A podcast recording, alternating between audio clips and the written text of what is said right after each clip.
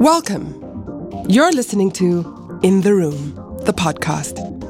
Our host, international moderator and MC, Veda Sanasi, creates a meeting point to amplify the valuable voices of our community. From prominent icons to everyday people, In the Room is an opportunity to share their journeys, their perspectives, and boldest aspirations towards tackling global challenges. Ultimately, contributing to rewriting the definition of leadership for the 21st century. This month of March is Women's History Month, a time for us to highlight the vital role women have played in history and contemporary society. Since we started this podcast, it's been such an honor for me personally to get to interview some truly remarkable women and discuss very important topics and issues of our time and how they are individually shaking the table in their spheres of influence. So, this episode is all about them. I would therefore like to say a big thank you to all the women I've had the chance to host on this podcast for sharing your time, your wisdom, and for inspiring so many of our listeners thanks to the work that you do. So, my gratitude goes to Leetha Filderman, the president of PopTech, Joanna Sparber, the global director of impact at The Conduit, and Cheryl Dorsey, the president of Echoing Green for the work that you do to create global communities of change makers.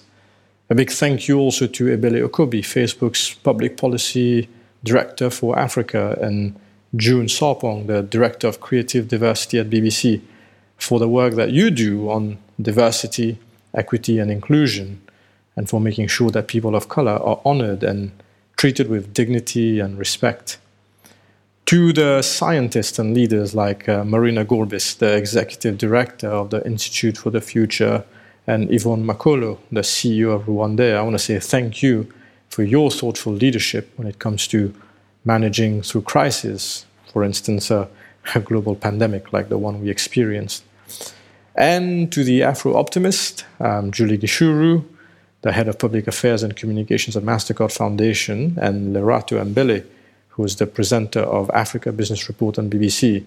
I want to say a massive thank you to you for being such great global champions of the African continent and its people, and especially the youth. And my guest on this um, third episode of the season is another remarkable woman leader, the regional director for UN Women, covering 24 countries in West and Central Africa, Miss Oulimata Sarr. We talk about her remarkable journey from Dakar to Montreal to Johannesburg before coming full circle back to Dakar and how she came to clarify her purpose in life along the way, which is to advance the cause of women in Africa and in the world. There is indeed nothing micro about women. Oulimata reminds us that there's still much to do and time is pressing but there is reason to believe that we can leapfrog some of the challenges ahead of us.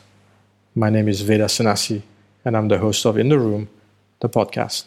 Oulimata, thank you so much for making time for this conversation. I know you're a very busy person, but we've been wanting to host you on this podcast for a while now.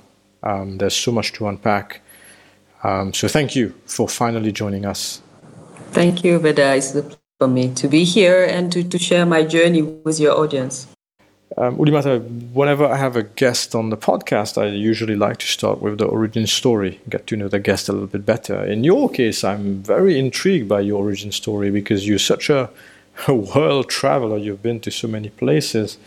But yeah, I'm curious to know um, what, what, was it like for you, you know, growing up in, in Senegal and and what were your aspirations and your hopes and your dreams um, uh, at that point before you left for Montreal? You know, I left Senegal. I was 17. Uh, my my parents, particularly my mother, uh, was so adamant that we have to be uh, educated. And she those days there was no internet, but she browsed through uh, magazines and brochures and as part of her vision, she wanted us to um, study in North America. And she chose Canada because Canada was fully bilingual, uh, looked very uh, pleasant and attractive. And then she decided that her children were going to study in Canada. And that is how uh, myself and my two other siblings all graduated uh, from business school in, in Canada, thanks to my mother. I think I had a very regular childhood uh, with both parents who were educated, uh, who were adamant that we had to study and study hard, and uh, wanted us really to be good citizens, uh, loving, sharing, um, having really a sense of who we are, very proud Senegalese. Um, and that's how we, we arrived in, in Canada, myself and my siblings, and all graduated from, from different business schools um, in, in Canada. I stayed in Canada for five years. Um, I went, I was 17, and I graduated, I was 22. And when I graduated uh, from uh, HEC Montréal, I was 22, and I came back to Senegal. When I came back to Senegal, um, I think my, my early years in uh, in HEC gave us the opportunity to you know to work on uh, Africa and uh, having a sense of purpose in Africa. We were supposed, as young people, to go back to our countries and contribute. And we set up a network there called Réseau des Jeunes Africains, and we were very, very active, organizing Africa Week and making sure we talk about development and how we want it to be, you know, change agents and drivers of progress. So at 22, young woman, I uh, returned to Senegal um, after a few months with a, a, very good friend who started a business school, I, I joined Ernst & Young because Ernst & Young had a young professional program. Um, and I joined them and I, I, I, joined them in audit. So I, I started my career as an auditor. And being an auditor in a small practice in Senegal, which was, I think, those days maybe 50 people, um, unlike maybe South Africa, where when you join Ernst and Young, you have to, to, to be a specialized person in a certain sector. The smaller practices, they give you an opportunity to actually audit all sorts of business. Uh, financial sector, mining, uh, fast moving consumer goods. And I think the three and a half years I spent there before I got married and moved to South Africa were, were really very formative because then I could understand businesses, I could understand the risks that are in businesses. And I think it was an extremely enriching uh, experience working for, for, for, an audit firm. And I, I encourage young people, uh, you know, if they have an opportunity to do that, uh, to take the, to take it because uh, I think it makes you a very well-rounded um, professional in having an understanding of what it how do you run a business and how do you audit it and where are the risks area. So if i'm understanding you correctly when you left senegal for montreal you you didn't necessarily know what your path was but you knew what your mother had in mind for you and for your sister. And uh, so as you land in montreal i'm curious to know what was on your mind? What what were you personally hoping to achieve by coming to this new land? Uh, even though it was a totally different system uh, as uh, the French system, I think we, we, we have to acknowledge the fact that the Senegalese uh, private uh, you know, schools were at par with the rest of the world. Um, I think very quickly I also saw my sense of purpose really came about seeing the diversity that was at university. Uh, because when when we got into to Canada, uh, we found people from everywhere, uh, from uh, Cote d'Ivoire, uh, DRC, Morocco, and we really had that very very very strong bond of being Africans. I have to say something really that fascinated us, and I think a lot of us ended up sending back our children into Canada. Is that Canada was very accepting. I can the five years that I spent there, I didn't have uh, the impression at any time that you know I was unwelcomed, and I think that you know was so important, and it allowed us actually early on to create that network of Africans who wanted to go back to their own countries and change the world. I think really. It's from the Réseau des Jeunes Africains uh, at, at HEC that, that, you know what, we can make a difference. If we go back with our expertise, we can definitely make a difference. Yes, so if I, you know, I, I loved Canada and I loved Montreal and I, you know, made some very, very good friends, but the weather was difficult. And I think a lot of Africans are totally unprepared uh, for the, the winter in Canada. We were we didn't have the right clothes, but I think after one year and you know a few lessons learned, uh, you could see that we were dressing up a little bit warmer. So by the time you were leaving Montreal to come back to Senegal, would you say that you were the same person? What what had changed in you? Oh, I think I, I, I matured. I think uh, having been away for, for some years and being fully responsible for yourself, I think you have to we have to learn. I learned a few things.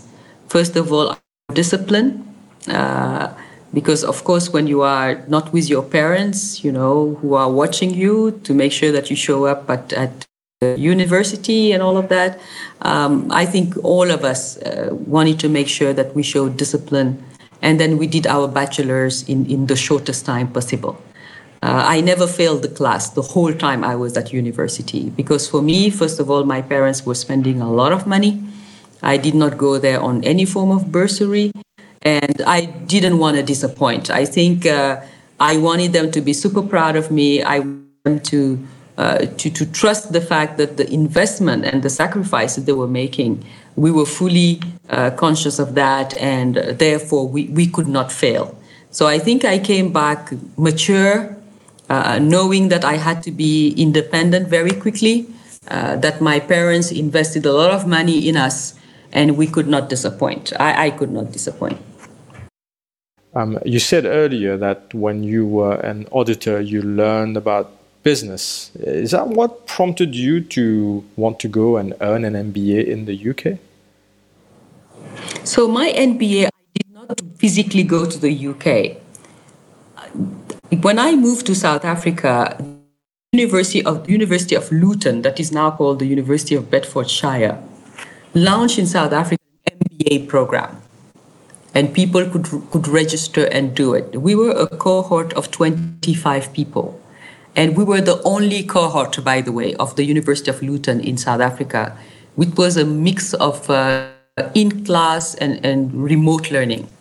Uh, and of course, with a thesis at the end.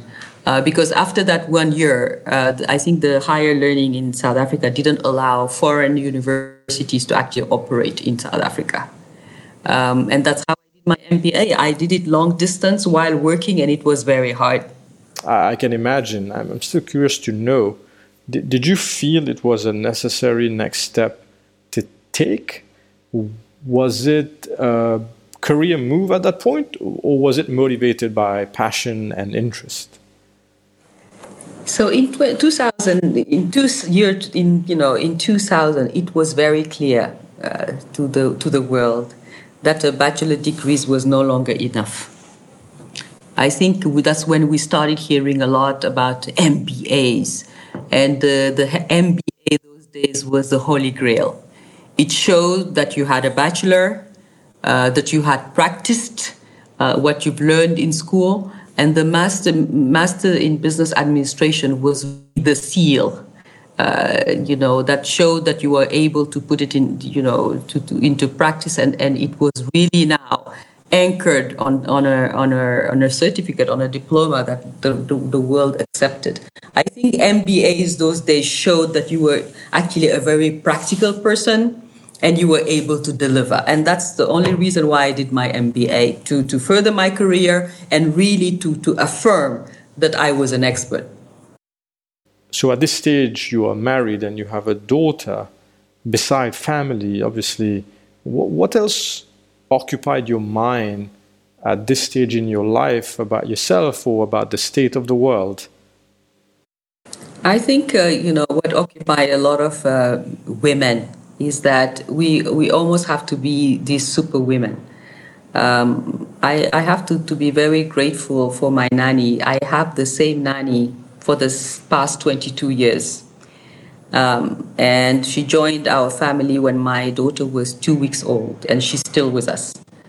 Um, and she's she's she you know I think today if I was I managed to have a career, if I managed to travel a lot, uh, and still be able to, to run the house is because I had a trusted person uh, who was able to really be part of the family and, and help me in so many, many ways. I, I always mention her in all my interviews because I, I believe that she's part of the family. And a lot of women, uh, you know, need that support. You need support from your mothers, your sisters, your nanny, your husband, because it's really that coalition uh, that that you you you st- you know whose shoulder you stand on to be able to to to be who you are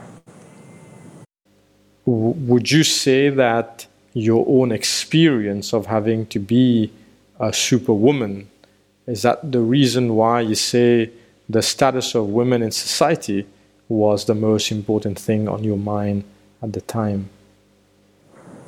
Not at all. Uh, those days, you know, I was not a, a gender activist. I think I was actually gender blind. I just assumed that that was life. Uh, my my entry into gender equality and women empowerment really happened at the IFC.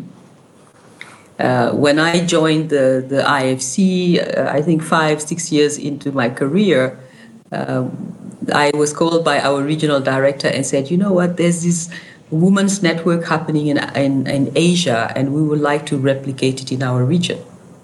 Uh, and you know um, for always for corporate activities. And they you know she said can you can you take this on as an initiative? Uh, and and we just did a talent review process. 25 women across sub-saharan africa has been have been uh, identified as talent. Uh, 25 of you guys uh, are supposed to be that first cohort of uh, the woman ifc women's network and uh, and I, I held the first meeting and I said to the women, well, it seems like we've been selected. Uh, these are the terms of reference of what is happening in Asia. We would like to replicate. Uh, would you be interested to have a women's network um, in Africa to, to advance the, the, our agenda? Those days we're just talking about diversity inclusion. So the conversation was really internal. How do we drive this agenda within the, the, the IFC? And to, to my biggest surprise, the women were not interested. They were not interested because, you know, being in an environment of finance, of development finance, of investment bankers, um, the women felt that they were being put in a box. Uh, why me? You know, I bring a hundred million dollar a year in deals, just like any uh, of my male colleagues. Uh, is this a way of saying that we, you know, we need support? Are they going to do us favors? So women were extremely reluctant uh, to, to be part of a women's network. So eventually they took us on a retreat in Dakar. Those days I was based in South Africa, so they gathered all 25 of us uh, and gave us a facilitator that I will never forget. Her name is Susan. And Susan told us something that resonated uh, with me to this day. She spent three days with us. We talked about diversity, inclusion. We talked about data, and the data showed that as part of the, you know, the, the institution, the African woman was the least paid. We saw, also saw that some of our colleagues were off ramping, as we call it, once they have children. Uh, we also had the data that our careers were slower.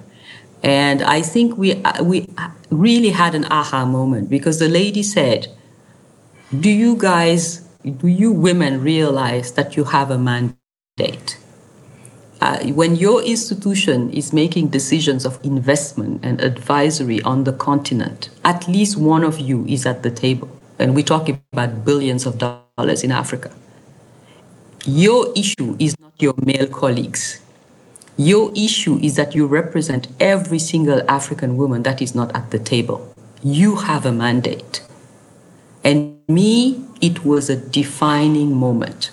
I realized that we had a voice, we represented something. You know, a lot of women don't know how to do their activism. I'm a lawyer, you know, am I an activist? Do I you know, do I toy toy in the street? Do I, what do I do? How do I contribute? And I think a lot of uh, professional women did not know how to contribute. And I think our retreat in Dakar showed us that we had influence because we were sitting at tables of decision making and we were the ones that were supposed to say what about the women? You know, if you're putting this line of credit, do you have women targets for this line of credit? If you're putting this guarantee fund, how many women-owned business are, are going to benefit from it? And if you don't do it, nobody's going to do it for you. And I think for me, that's where the journey started. I became this uh, woman empowerment and gender equality uh, activist, uh, whether you were talking about diversity inclusion in our institution, whether you were talking about our operations, meaning our investment and advisory, or whether you were just talking about leadership and representation, it became an issue of rights, representation, and resources for me. Interesting. So, how many years were you already into the IFC when this happened? Yes, I was. I think it was into my sixth year because I stayed on for, for, for, for another four years. And you know, when you are passionate about something, uh, I think the stars just align. And then I started paying attention uh, to, uh, to, to, to, to, you know, to women's gatherings. So I paid out of my own money to attend the Women's Forum yearly, just to, to meet other women, uh, you know, from, from different part of the globe on all sectors, ICT, you know, oil, mining, I don't know. And then I went, and every time I left, I was recharged. Um, somebody noticed um, at the IFC everything. You know, I was totally branded Oulimata and gender. Even on ALN, I mean, we we ended up pushing uh, the ALN to have you know a conversation with women. We still have a WhatsApp group. Can you imagine? Uh, you know, where we we talk and share information. And I think it just became natural. And one day I'm sitting in my office in Nairobi at the IFC, and I get an email from UN Women. It was from the HR director he sent an email and said, you know, we have this position, uh, you know, in, in Dakar. Um, you've been, you know, recommended. Here's the link. Uh, we would love for you to apply and join us on this journey of, uh, you know, putting in place a portfolio of women economic empowerment in, in the UN Women. And that's how I joined. So clearly, the trajectory so far in your journey has been about business and finance, and obviously you are succeeding and you're climbing up the ladder, and and then this comes up. And did you feel comfortable at that stage that you were willing to make such a big shift? Yeah, no, it was so funny because everybody thought I was crazy. Uh, a lot of people would not leave the World Bank for the UN because they feel maybe the World Bank is more finance, more money, more this, more that. Um, and a lot of people ask me, you know, to take leave without pay. You know, like you can, you can, you know, take your sabbatical and go and do this. Uh, and I, I was in my room in Nairobi, and I'm like, if I'm so passionate about this, taking a sabbatical or leave without pay or some kind of a, a meaning that I'm going at UN Women, still keeping my strings attached and almost my parachute um, saying that, okay, if it doesn't work out, I can come back. For me, I had to make it work. And then I resigned. I resigned and I pressed that button and I trusted. I trusted the process. I just jumped off the cliff. And I think that's the best thing I've ever done. And I'm sure your friends probably thought you were having a midlife crisis at this point. Absolutely. They thought I was totally crazy, that, uh, you know, how can I do this? But I trusted. There was something in my heart that told me that it was the right thing to do. I packed my house, my cat, my children uh, in a container, 40 foot container, and we headed to Dakar. So, this homecoming, is it something that when you were in South Africa, you ever thought was going to be a possibility that you would eventually or you could eventually move back to Senegal? No, because we are also South African. You know, I, am a citizen of the world. We, we own our house in Morningside. Uh, the, the, the, children love South Africa. We, we still go. So for, for, for me, I didn't have an agenda. I didn't, you know, plan anything and say, you know, by this time I'm going back or whatever. I've been an expatriate for 20 years. I lived in South Africa, I lived in Kenya, I lived in Burundi. So for me, I never had a plan.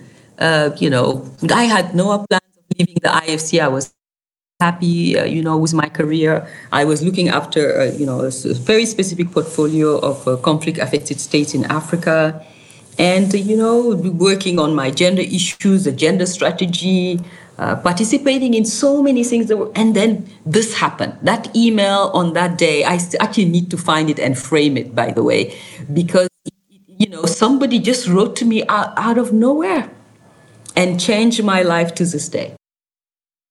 Fascinating how that happens sometimes, isn't it? So you find yourself as a regional head of UN Women, yeah um, clearly a very different world as a professional. What was that shift like for you coming from finance and accounting? It's really um, so, so interesting because the, the World Bank and the IFC is very business oriented. And when I joined UN Women, my role was to develop the portfolio of women economic empowerment in West Africa develop multi-year, multi-million dollar program and fundraise for them uh, for the 24 countries that we, we, our region covered. And we talked about entrepreneurship, and we talked about uh, you know affirmative procurement, social protection, climate smart agriculture for women. A lot of things that were happening was super interesting. But then I, I joined an organization of activists where maybe uh, you know, policies and social norms and, and like that were extremely important. And I think my first few months, people thought that I was talking too much business like. Um, you know, that I was talking about partnership with private sector. You know, the, for them, it was really quite foreign. What are we going to do with private sector? Are they actually our allies? Yes, they are. You know, they have more resources than any government that you can think about. And we want to drive this agenda, they are our partners. And some private sector gave us money. Then they understood that, well, okay, now we understand. So that was a very different world.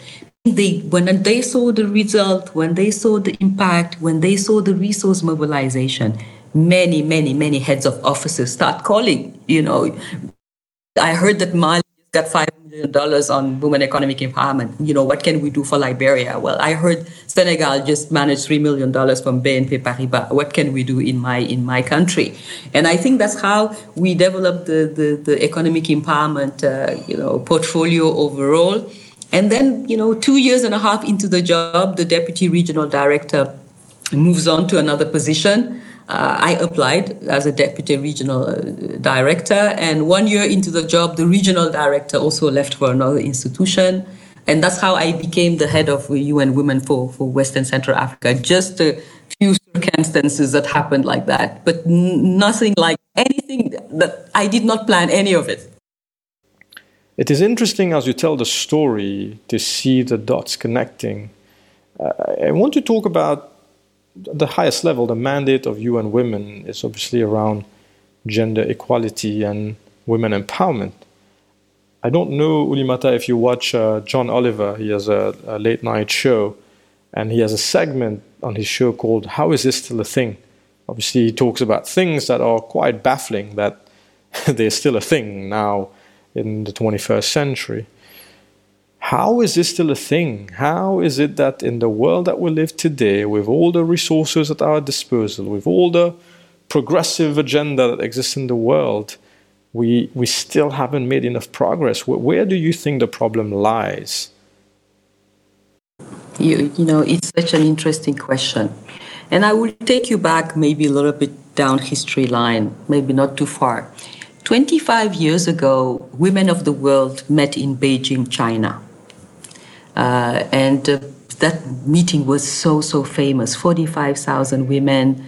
Hillary Clinton made a very famous speech saying women's rights are human rights, and which became a t shirt up to this day. That Beijing meeting, women came out of it with 12 critical actions that talked about education, access to education, health, uh, contraception, the girl child, the role of media, economic empowerment, you name it. It was called the Beijing Platform for Action.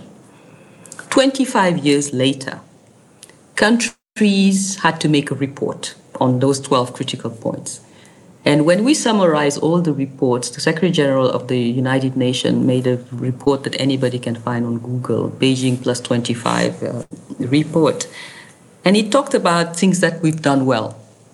So in my region, Africa, Um, education was improved. So now up to primary school, and in some countries uh, even up to high school, you have girls who, who, who remain in school the longest time.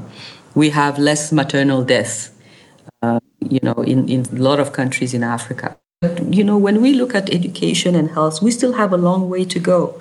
And I, I summarize our issues under three R's. It's about rights, it's about representation, and it's about resources. And I will talk about representation. Today, you take a family picture of the African Union heads of state. You will see no woman on that picture. And if they have a closed meeting, there will be no woman in that room to discuss issues of sexual reproductive health, of abortion, of sexual rights, you name it. Meaning today, 50% of the population has no voice. You will find countries that are doing very well. You will find South Africa with a 50 50 government, Ethiopia, Rwanda, I think Namibia as well, uh, you know, Canada, France. But you will find governments in Africa where women still, you know, are 5% of the, the, the government. Some countries have taken upon themselves have quotas. My country, Senegal, has a parliament, parliament that is almost 50-50 because of a law that says that if you are a political party and you want to have, you know, a representative in parliament, then you have to have a list, present a list of one, one man, one woman, and then otherwise your list is not valid. So it's extremely important to, if we want to move the needle, that representation happens. The issue that we talked about on women economic empowerment is about resources women are tired of microfinance, Veda. There's nothing micro about women. And you will find a lot of countries who still keep the women in the ghetto of microfinance. Women are looking for financial instruments that are a bit more complex, you know, that is fitted to their businesses. They want credit lines, guarantee funds. Some even are ready for equity. You know, patient capital that will journey with them. Unless we change that, women are not going to go anywhere. And of course, rights. If you go in the latest report of the World Bank called Women Business in the Law and the Law 2021, you will still find a list of countries where women cannot open a bank account without authorization from their husbands or, or a male uh, family member. Those things are so passe. And then we talk about, you know, the ending violence against women. During this period of COVID, the whole world saw how violence against women has, you know, uh, exponentially grown. And in all countries, whether it was in Europe, in Africa, during lockdowns and restrictions of women, movement, uh, you know, women were stranded with, with violent partners, showing what we call today the, the shadow pandemic. It's a big issue. That's where we need our men, by the way. I, I always like to say that in all the conversations that I have. For the longest time, women have been doing advocacy alone. Making drives, pushing doors, bringing chairs to, to be at a table. We need our he we need our male champions who say, you know what, I support my daughter, I support my wife, I support my sister, and I'm not ashamed. If you feel something that is, is unjust, when you see a panel that is all male, you have to be that person to say, on this subject matter, do we know any women that can talk about it? Whether it's energy or ICT, I promise you, competent women exist. But we need our men to also have that gender lens so we can have social justice. Otherwise, we are trying to move the needle. They said that it will take us 170 years to have equal pay. It will take us 99 years to have equal representation. I think we cannot wait for incremental change. We need to leapfrog specifically in Africa, if we want growth rates, double digit growth rates that will take our countries out of poverty, we have to unlock the potential of African women. We cannot have fight with the world, compete with the world with our hand, one hand tied behind our back. And that hand that is tied is the women and girls of Africa. We have to make sure that they are educated, that they have access to resources, access to land, access equal access to opportunities. That's how we're going to change the world. You talk about how you can't wait to do this at the pace that is needed, and you talk about needing allies, and you talk about men needing to be allies. What do we, what do we, and I'm here allowing myself to speak on behalf of men, what, what do we men need to do to make sure that this leapfrog happens? I think to bring about transformational change, we need to we need to activate five levers, as I call them, men, uh, positive masculinity. We need to address issues of policy and norms. And to do that, we need laws. So, in any country where there's violence against women, you need a law that says it's not right. If you do it, you're going to jail. So, the, the legal environment and the, the, the policies have in place. I talk about norms because you know in, in, in our countries we have traditional leaders, we have a faith-based organization, we have religious leaders, people who are extremely prominent in the community those people have to play a critical role whether they're male or female. I know you know the, the, the, famous story of a lady who annulled over a thousand marriages in Malawi. She was a female traditional leader. We have traditional leaders in Nigeria, male, who are saying, in my community, there will not be child marriage. So it's important that policy and norm pillar is really worked on. The second pillar we need to, talk, to work on is skills and capacity. How do we make sure that the women are educated all the way to tertiary in all sectors, in STEM, in this and that? How do we build the capacity and how do we build the skills? So the second pillar of your of the transformation is about capacity and skills. The third pillar is finance, because every brilliant idea that you have, every business model, and every change that you want to make has to be paid for. So financing the gender agenda is extremely critical. The fourth pillar of the transformation is access to markets and access to information. How do we make sure that everything is known, that there is no information disparity, that there is no disparity in access to opportunities? That's the pillar number four. And of course, the last pillar, specifically, specifically in Africa, is the pillar of basic infrastructure water, access to water, access to energy, uh, access to roads, uh, technology as an enabler. In 2020 and 2021, it was very clear that today being digital, being connected, having access to technology is an enabler. And we have to make sure that the women are enabled. So I will say, Veda, that you will need to work on a really holistic approach work and push on all levers at the same time. And to do that, you really need allies. You need allies in all sectors government, civil society organizations, scholars, and academia. You need that in private sector because it's all of us who are pushing this agenda together. You have been at this for a while now. How do you personally feel about the progress made so far? I think the progress is very slow. I mean, uh, we need everybody on board. We need young people on board. We need older people on board. We really need the coalition of the willing. I have a good friend who calls it the coalition of the willing.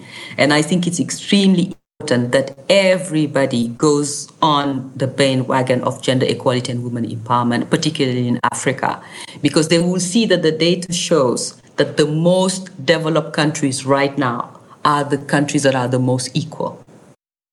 Uh, shifting gears a little bit and, and talking about something that evidently has been a common thread in your career, and that's economic empowerment and entrepreneurship.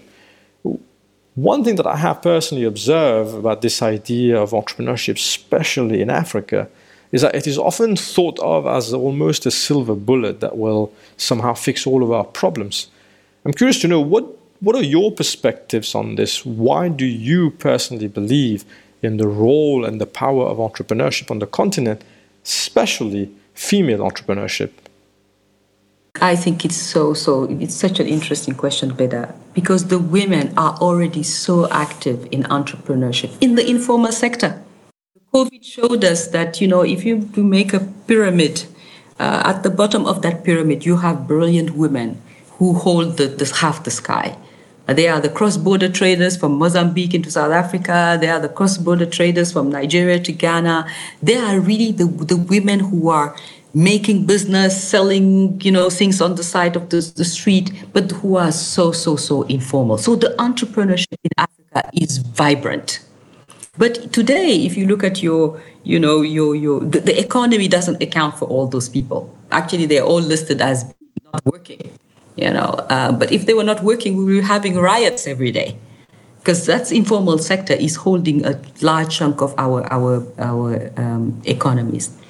You step a little bit on, uh, you know, after informal, you go into entrepreneurship. I see a wealth of opportunity that as you know, as uh, countries, as private sector, we don't seize.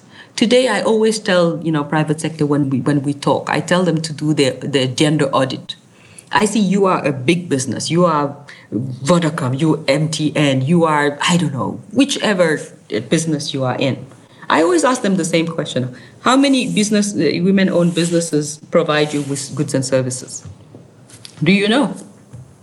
Because the body of research shows us that around the world, women owned businesses have access to up to 10% of procurement globally, whether it's public or private. So it's extremely important that they, the, the, the, the, large companies, the anchor companies, as I call them, play that critical role on really helping that budding SME ecosystem that we have in Africa by putting them in their supply chain by also putting them in their you know commercial the commercial side of their business. I always tell that to banks. How many women you know push your insurance or your banking? Because you are supposed to be a mirror to your of your market. But if you are just a, a bank and all your bankers are male, you are missing huge opportunities. And we have excellent examples of banks who decided to have a whole strategy of attracting women-owned businesses into their banks. And those banks have beautiful, impactful stories to, to say, and also a very, very clean portfolio. Because as you know, Veda, women pay back their loans. Uh, that's know, so many studies have shown that they are the best clients you can have. They're extremely loyal and they will bring other women businesses to, to you. And of course, I would end with that top of the pyramid, which is the seat at the table. We want really to be at decision making tables, whether it's uh, women on boards, because in some countries, you know, it's a quota, in some others, it is not. Uh, but I think the leadership of large companies that are listed, not listed, public, private, it's very critical that they bring that diversity of voice at the very top of the pyramid. And for me, that's why I believe that Africa has to really encourage entrepreneurship and particularly women entrepreneurs. Are there any initiatives that you or UN Women uh, are currently working on right now that we can highlight for the audience so that they are also aware of where the biggest impacts can, can happen and, and where they can hopefully contribute themselves as well. Yes, yes. I like to always share with people the example of Kenya. So, Kenya decided some years back to give 30% of public procurement at the national and local government to women youth and people with disabilities. It's called affirmative procurement. South Africa has also some form of uh, preferential treatment where they give more points to women uh, owned businesses when they, you know, competing for bids. And Senegal has a 15%, Togo has 25%. So there is a momentum around policymakers making a deliberate effort uh, through a woman or youth affirmative procurement to say, we're going to buy from you. Because as we know, our governments are spenders. We want that all over Africa. If I ha- every time I met a decision maker, I mentioned that. All it takes from you is a stroke of a pen. And then your administration will work to, to make it happen. That's why it is so critical to have data and statistics Veda because what gets counted gets done.